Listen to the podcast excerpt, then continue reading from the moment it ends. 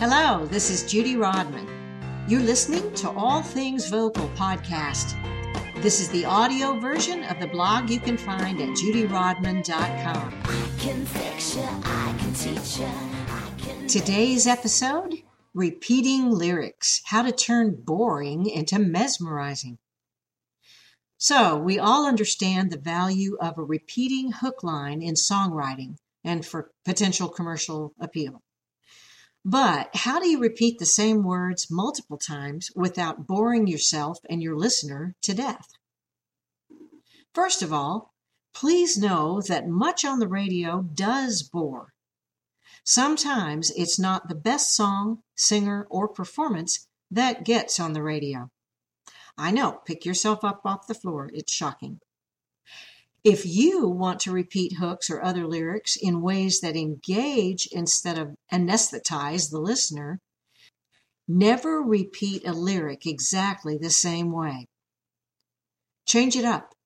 Find a subtly different meaning for the lyrics that will encourage you in the moment to number one, slightly alter nuances such as vowel shape, vocal tone, emphasis, and or volume. I can get ya, I can get ya. I can get ya, I can get ya. Two, make major melody variations, taking the line up or down or another place entirely. I can get ya, I can get ya. Three, change the way you end the lyric, making it shorter or longer or falling off. I can get you, I can get you. Four, add or delete a slur or scoop. I can get you, I can get you. Five, add or subtract vocal embellishments or vocal licks, or words like yeah, uh, or a repetition of the last lyric. Oh yeah, I can get ya. Now there are some exceptions, like there usually are to every rule. One, when recording, you can cut and paste a word, line, or even a whole chorus if this means that it saves enough studio time to stay within your budget. You need a smart production team to call this wisely. You don't want to just repeat choruses because somebody's too lazy to take the time to try and do it a little bit differently. But like I say, just, you know, look at your time and look at your budget and see what makes the most sense.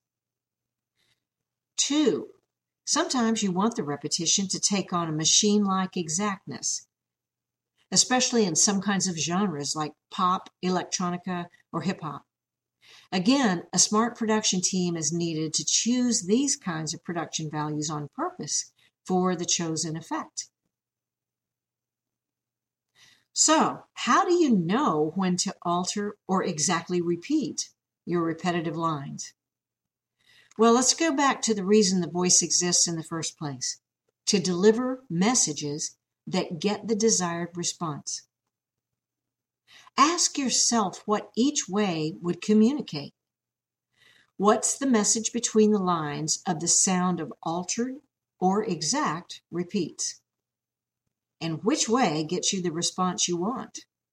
Well, pick that one. Okay, I'd love to get your thoughts on this in the comments below the blog post at blog.judyrodman.com. See you next time.